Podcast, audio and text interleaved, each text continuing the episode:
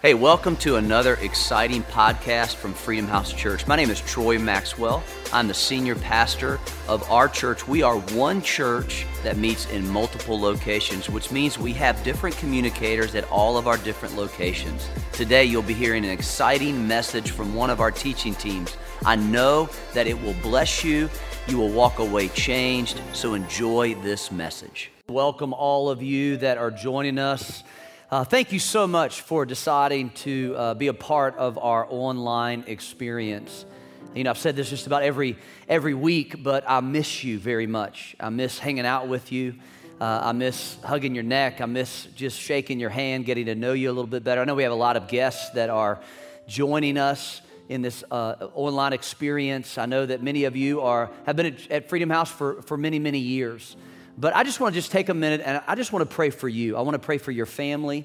I want to pray for your business. I want to pray for what's going on in your life because I know um, we're, I think, week four, week five, something like that. I, I've lost track of the number of days that we've dealt with this crisis, but I just want to pray for you before I get into this message today. Father, I just lift up every person within the sound of my voice, God. I pray, Lord, that you would speak to their hearts today, that you would remove any barriers, any oppression, anything on them that may be holding them back from following you, connecting with you. Father, I'm so thankful for technology. What would we do without technology? Father, thank you that, that people all over the world right now are being blessed by the music, by the message, by the connection. And Father, although we may be sitting in separate rooms, we are one body serving you under the authority of Jesus. So, Father, I just right now, with the authority that you've given me in the position that I sit in, Lord, as pastor, God, I pray that you would remove things off of people, that you would deliver them from anxiety, and you would bring a peace over them over these next few minutes that I have with them. God, that their minds would be right, their hearts would be open, and Lord, you would speak to every person in the name of Jesus. Come on, if you can say amen right where you are, just say amen. Amen. Well, hey, um, I've got a great message. You know, we're in a series called Humpty Dumpty, the Humpty Dumpty life. You know the, you know the nursery rhyme. Humpty Dumpty sat on a wall. Humpty Dumpty had a great fall. All the king's horses, all the king's men could not put Humpty back together again. And today I got something special that I want to talk to you about. So, um, Okay, well, it is my birthday week. I, saw, I actually I celebrate my birthday. This is a little. They they slid this one in there on my message notes. All right. Um, I want to talk for a few minutes about what it looks like to be. Way to go, team! You got me right there. Um, what it means to be broken on the inside. You know, this week I got a phone call, a text message actually from a pastor friend of mine and uh, he said, Hey, Pastor Troy, can I talk to you? Um, I'm kind of one of his overseers. I, I, help about 10 or 12 guys, just kind of coach them. And he said, Hey, I have a, a question I want to ask you. I've been feeling real anxious, and uh, I think I may have had a panic attack. And so I called him. We had a great conversation. Uh, many of you may know that I went through about 12 years ago, I was broken on the inside. I went through some very deep struggles on the inside. You know, I think it's real easy as Christians to kind of fake it on the outside when we are broken on the inside. And today, what I want to do is I want to talk about what it looks like for God to fix you from the inside out to deal with something that I think is a real important thing that we have to deal with in the moment that we live in right now called discouragement. How do we break out of discouragement? Now, let's look at a story um, in the book of First Samuel, beginning in chapter 30, verse 1. This is, the, this is the story of David before he actually took over the throne and he was he was running from Saul, but he was also fighting uh, some some Philistines and different Eans and different ites all through the scriptures. Look, look at verse 1 with me. It says, Now it happened. Now let me just stop right here. Whenever you see in the Bible, it says, Now it happened. Okay, just get ready because there's going to be a great story.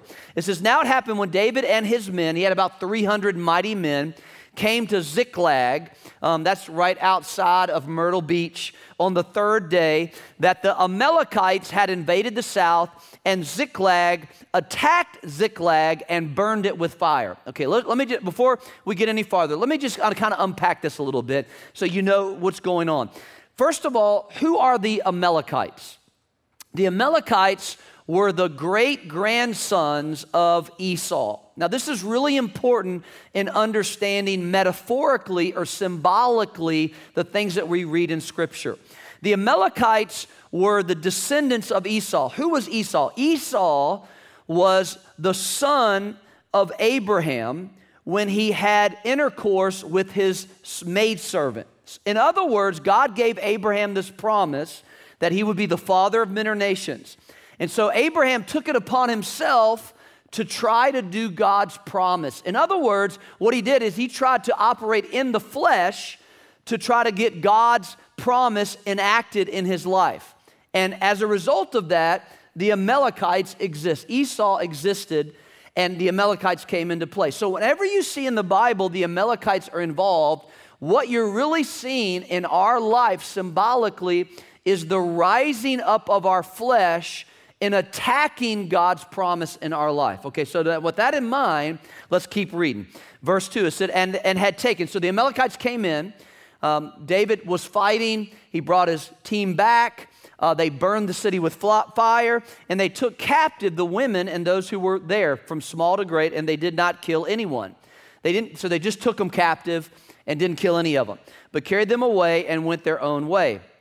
So David and his men came to this city, and there it was, burned with fire, and their wives, their sons, and their daughters have been taken captive. This is not a good scene. Imagine you're coming back from war, and all of a sudden everything's burned, and all of your family is disappeared. It says, Then David and the people who were with him lifted up their voices and wept. Man, they cried and cried and cried until they had no more power to weep. And David's two wives, Ahinoam, the Jezreelitess, and Abigail, the widow of Nabal, the Carmelite, uh, had been taken captive as well. Now, David was greatly distressed. I want you to read that with me. David was greatly distressed. In the Hebrew, it means he was greatly discouraged because everything he had fought for, everything he cared about was completely removed from him. For the people, not only that, but, but the people that were with him spoke of killing him, stoning him because the soul of all the people was grieved, every man for his sons and his daughters. Period. Then it says, But David strengthened himself in the Lord. How did he go from greatly distressed to strengthen himself in the Lord? How did he deal with discouragement and find himself in the place where he could move forward? His friends wanted to kill him. Discouragement is a very, very detrimental attack from the enemy that God, that, that God can help us overcome, this brokenness from the inside. See, here's what I want you to see it's normal to be disappointed, but it's dangerous to be discouraged. It's normal to be disappointed. We all go through disappointments. We all deal with different disappointments. What is disappointment? Disappointment, this is my definition of disappointment. It means to feel sad because hopes uh, and expectations didn't happen like you wanted them to. It's a feeling of sadness. However, discouragement is way different than that. It goes beyond feelings, it's an attitude of hopelessness and defeat.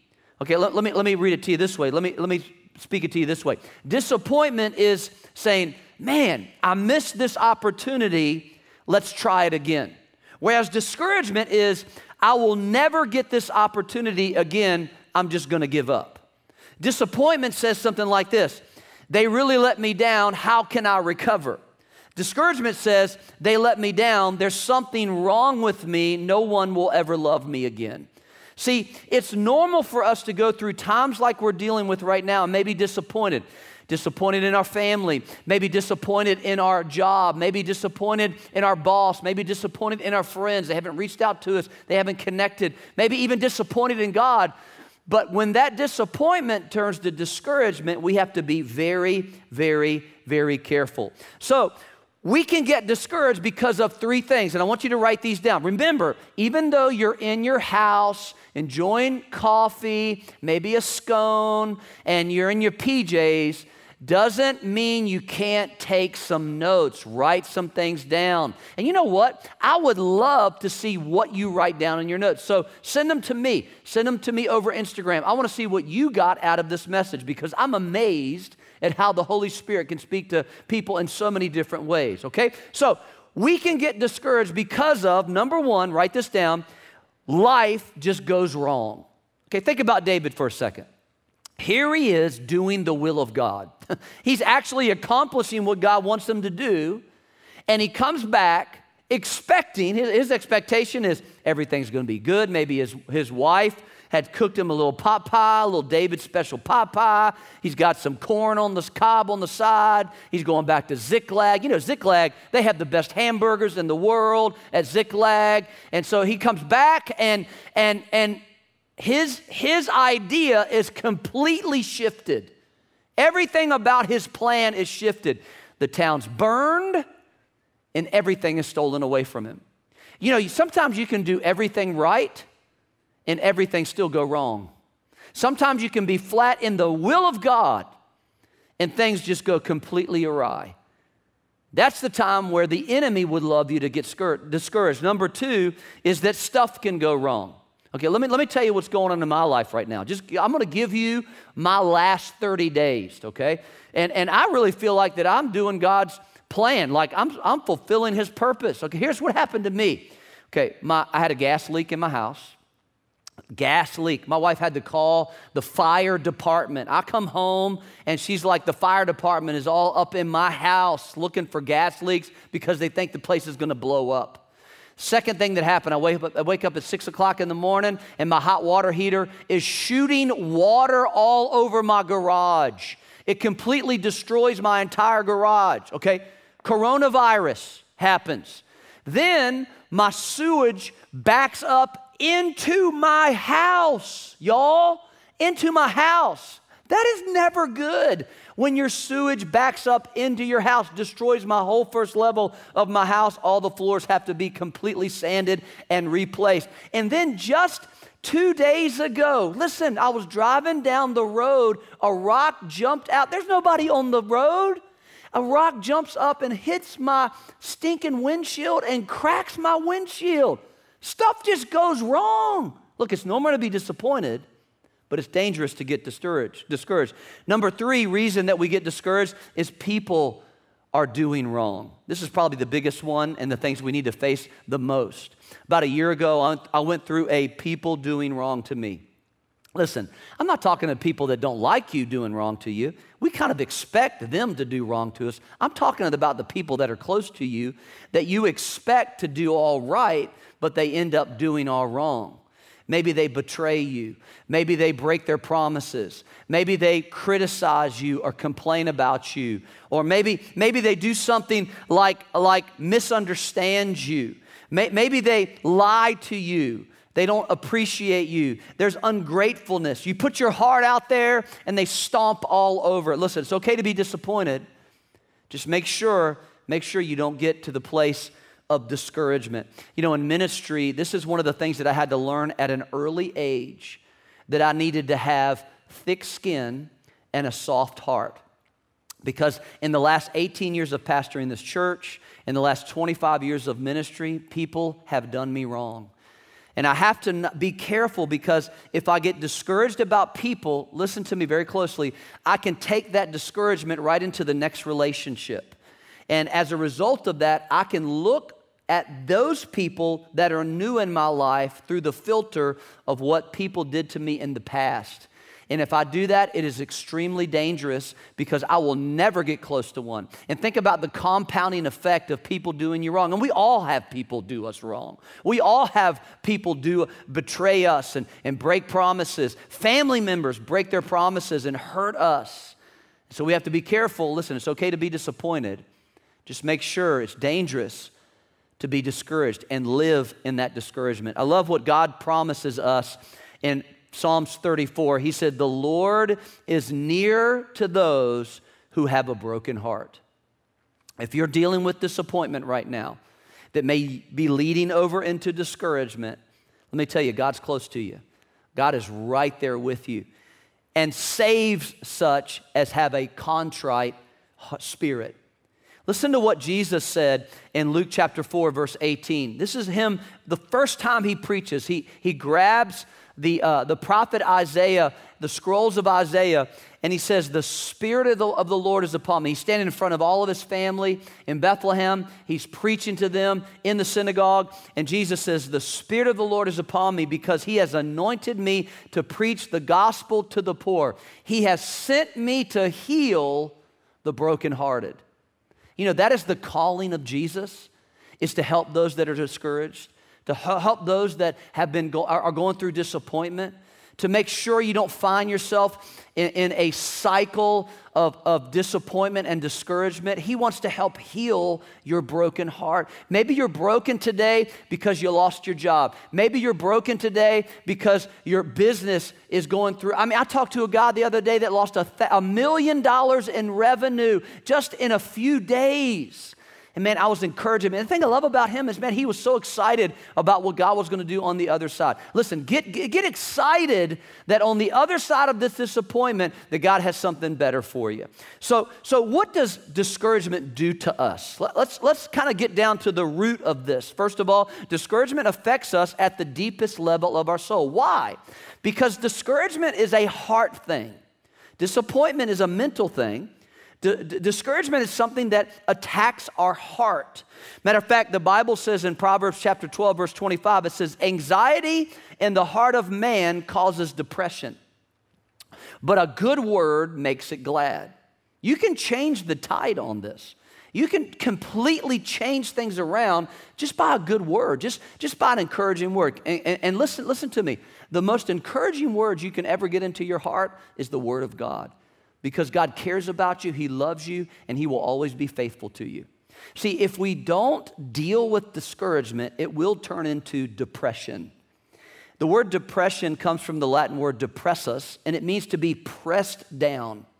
And so, if the enemy can take the disappointment we may be dealing with, turn it into discouragement, it will lend itself to a heart that becomes depressed. And I watched this happen in a lot of people's lives. When I was going through my anxiety attacks and panic attacks, man, I was right on the verge. I was disappointed. Like, why is it? Why am I dealing? I've never been sick a day in my life. A couple kidney stones, that kind of stuff. But but other than that, I had never had anything like this in my life, and I felt so out of control in it that I didn't know what to do. And what, what ends up happening, guys, is that discouragement it, it, it, wants to isolate us and pull us away from people when we should be around people so they can speak those encouraging words in our life.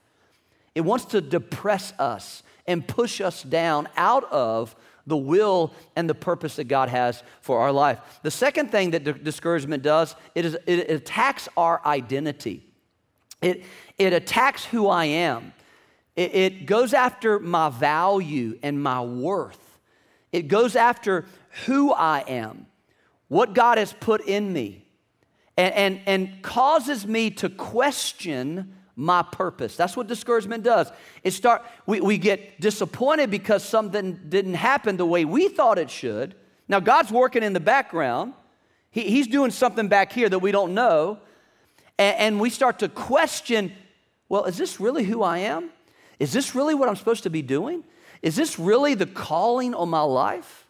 That's what discouragement will. It, will attack our identity. And then number three, dis- d- discouragement can cause us to abort our destiny. One of the greatest examples of this is found in 1 Kings chapter 19. A guy by the name of Elijah, a prophet, who, who, who, basically killed 800 prophets of Baal and Asherah. There were these, this king and queen, uh, King Ahab and Jezebel, his crazy, out of control you know, uh, I mean, she was out of control, wild, reality television crazy, you know, way beyond anything wild. And, and they were serving other gods. And Elijah comes uh, along and he has this amazing, miraculous moment where he kills 800 uh, prophets of Baal and Asherah. He runs faster than, than Ahab's fastest chariot. He calls down rain out of heaven he had, he had basically stopped rain from coming for three years, and then he called it back into existence. And, and, and then in 1 Kings chapter 19, verse 4, he finds himself in the wilderness under a tree going, God, I'd just like to die. And this is what happens discouragement often comes after our greatest miracles. I want you, because we, we do great things for God, and then for some reason, we kind of let up a little bit and discouragement can come in. We start to question things. And as a result, we can easily abort our destiny. And that's exactly what happened to Elijah. He was like, I just want to be out of the game. I want to sit on the bench, God. Matter of fact, I want to just go on to heaven. Not good at all. See, disappointment, discouragement, depression, and then people, they end up committing suicide. Look, that is not the answer. Look, I'm speaking to somebody right now. It is not the right answer for you to end your life. God has so much ahead for you. Do not quit. Do not give up. God has something special for you. I know you may be disappointed. I know you may be feel d- discouraged. I know that something's trying to press you down. But listen, stand up right now. God has a better plan for you. There was one man that went through problem after problem and he was in the will of God. He wrote two thirds of the New Testament. His name was Paul. And here's what he said in 2 Corinthians chapter 4. I love this verse. He says, We are pressed on every side by troubles, but not crushed and broken. We are perplexed because we don't know why things happen as they do, but we don't give up and quit. We are hunted down, but God never abandons us. We get knocked down, but we get up again and keep going. I don't know what your but is, but you need to right now stand up and say, But I'm not to give up. But I'm to keep moving along. No discouragement is to hold me back. Come on, I'm preaching right now. So good. You need to say amen. See, the Bible says, But God strengthened himself in the Lord his God. How did he do that? How did he strengthen himself? All his friends wanted to kill him. His family had left, was gone, kidnapped. His city was burned. He had to go to God. What did he do? Okay, I, w- I want to give you some hints that helped me and helped a lot of people. And I believe this is what David did on how to reverse discouragement, how to get out of disappointment so that depression doesn't come upon us. Okay? Number one is you got to keep your eyes on the prize. You got to keep your focus Keep your focus on the goal at hand. I've learned something about goals that there will always be a season of mundane before you enter the monumental.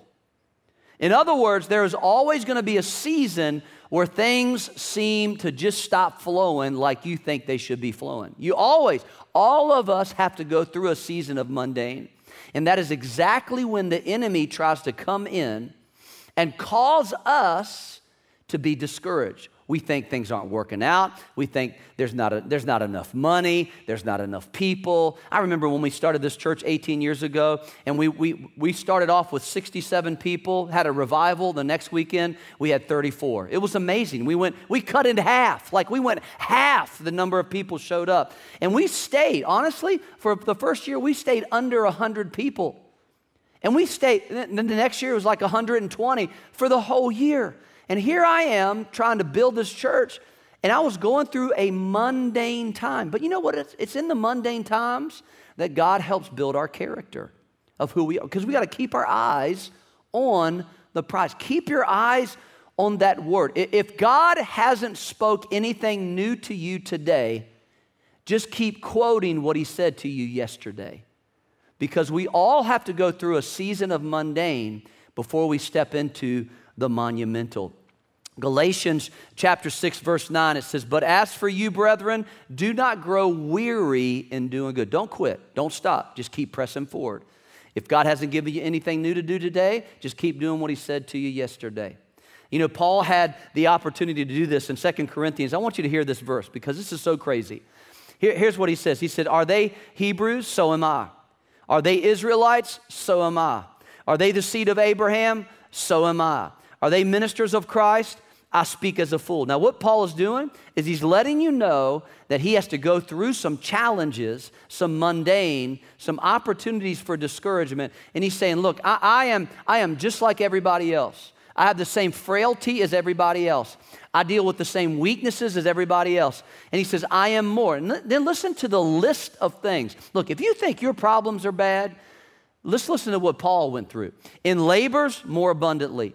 In stripes, beatings, above measure. In prisons, more frequently. In deaths, often. From the Jews, five times. I received 40 stripes minus one, which was one stripe away from a death sentence. Three times I was beaten with rods. Once I was stoned, and that's not talking about the kind of stone, I'm talking throwing rocks at you kind of stoned. Three times I was shipwrecked. A night and a day I've been in the deep, in journeys often, in perils of water, in perils of robbers. He says, in perils of my own countrymen, his own family went after him, in perils of the Gentiles, in perils in the city, in perils in the wilderness, in perils in the sea, in perils among false brethren, perils, perils, perils everywhere, in weariness and toil, in sleeplessness often, and hunger and thirst, in fastings often, in cold and nakedness, besides the other things, what comes upon me daily, my deep concern for all the churches. Listen, Paul went through some stuff. He had every reason to be discouraged, but he didn't do it. He didn't allow himself to get to the place where disappointment turned into discouragement that led to depression. We don't want to be there. So, what do we have to do? Keep our eyes on the prize. This is probably the most important thing on staying encouraged. He says, This is what he said Brethren, I do not count myself to have apprehended. In other words, what Paul was saying is, I don't pretend to understand everything that has happened to me and we can't figure out everything that goes on. I don't know why my hot water heater broke. I don't know why some rock came out of nowhere and broke my windshield. All I know is that God has a calling on my life, and I'm going to keep going strong towards it until I cross that finish line. I am not going to quit. I'm not going to, I'm not going to spend all my time trying to figure out something that I have no business con- being in control of. I'll let God take care of that. I'll focus on what He's called me. But He said, But one thing I do, forgetting those things which are behind and reaching forward to those which are ahead, I press toward the goal for the prize of the upward call of God in Christ Jesus. Keep your eyes on the prize. Number two, self talk.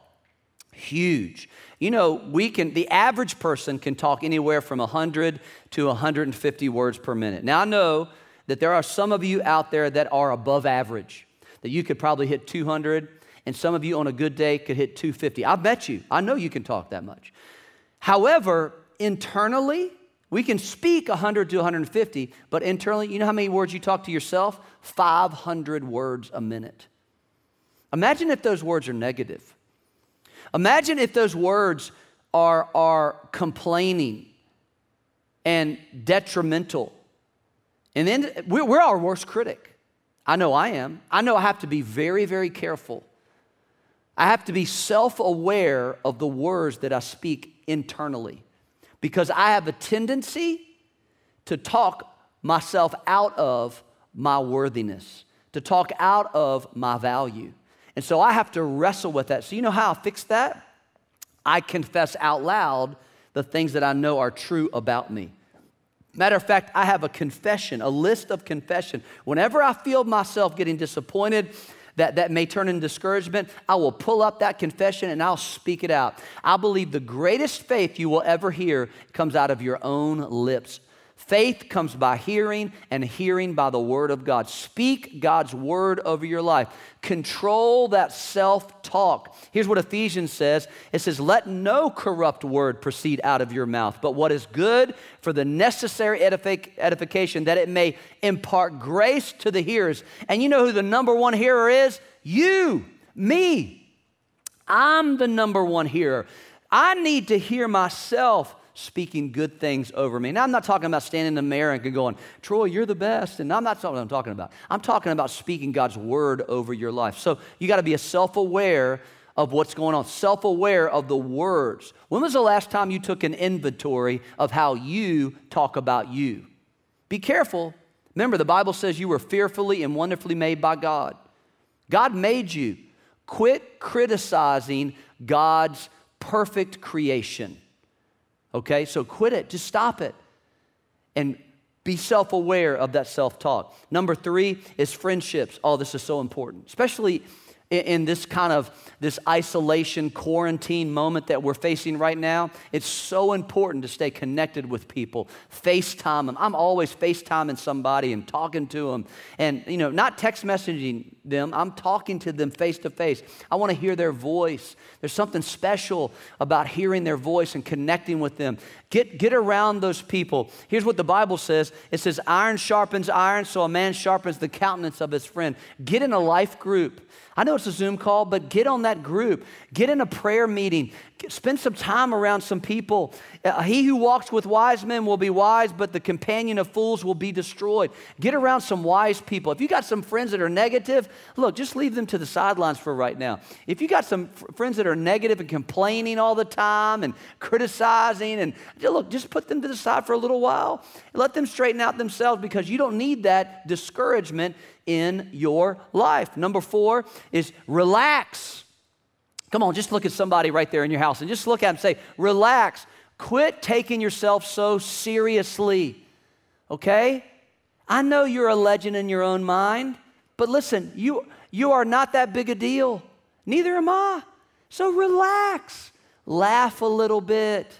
Watch, watch some comedians or something. Smile every now and then. Inform your face that you're saved. Okay, let's see the pearly whites. Smile. Watch, watch something on television that's going to help you laugh a little bit. Laughter is like medicine. Learn to have some fun. Here's what the Bible says in Proverbs it says, A ra- relaxed attitude lengthens a man's life. Just look, I, look, young people, just take a big deep breath in. Let it all out. You don't have to have it all figured out by the time you're 25. I know, I know, I know it's hard to think that you're not going to have the right person, the right job, the right career, the right house, but it's okay. Just relax. Relax. I love Proverbs 17 22. A merry heart does good like a medicine. I love to laugh. I try to get around as much laughter as I can because I feel so much better. Before I go to bed, I don't watch, um, I don't watch CNN or Fox or the news. No, I watch funny stuff. I, I try to laugh before I go to bed.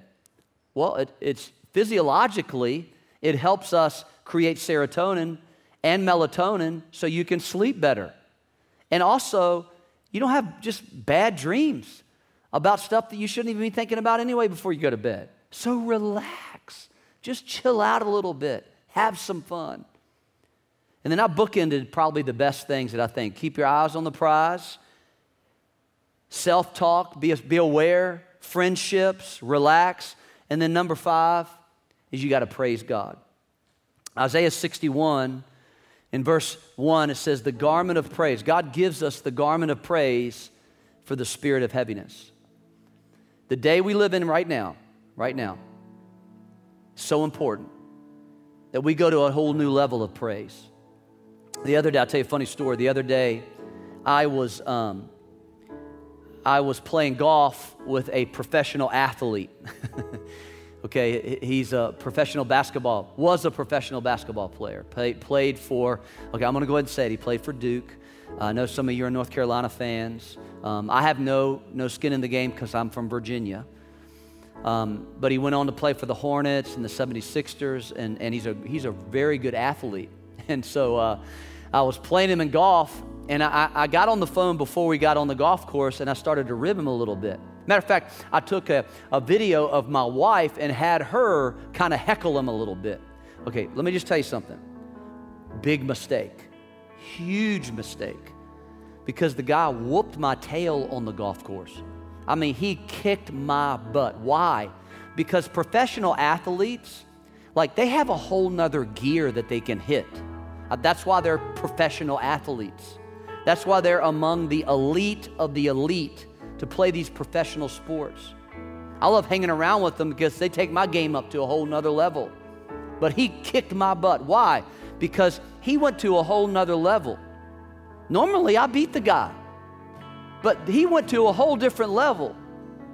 You know what it's time to do, church? It's time to go to a whole new level of praise. It's time to go to a whole new level of relationship with God. I think this is the moment, this is the time, this is, this is our opportunity to kind of hit reset and go to that new level. And so I wanted just to take the last couple minutes before we finish this up today. And I want to just, let's just praise God. Let's put on the garment of praise. Are you facing disappointment in your life? Come on, wrap yourself in the garment of praise. Are you, are you facing discouragement? Have the Amalekites come in and, and taken things away from you? Has life just come in and taken things away from you? Come on, put on the garment of praise for the spirit of heaviness? Are, are, you, are you feeling like pressed down? Like, like, like finances, the pressure of finances pushing you down. The pressure of the answer, uncertainty pressing you down. Come on, all you got to do right where you are, lift up your hands. And let's go to another level of praise. Let's go to another level of praise right now, right where you are right through the, the television, right through your mobile device, right through your computer. Let's go to a whole new level of praise. Can we just sing that right now? Come on, let's just sing that right now. Come on, He's faithful.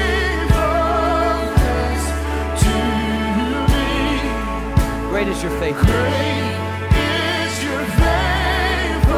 Come on, right now, you can just begin to confess this in your life.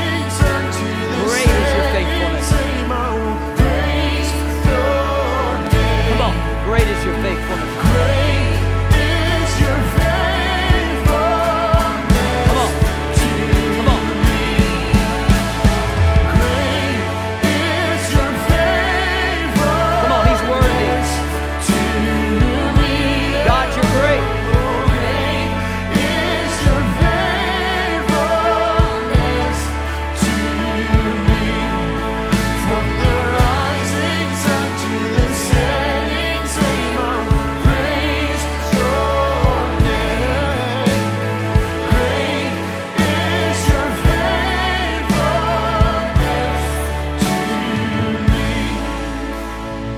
Invite you, if you're watching and you've never made Jesus the Lord of your life, the greatest decision you can ever make in your life is to be born again, is to ask Jesus to come and abide in your heart.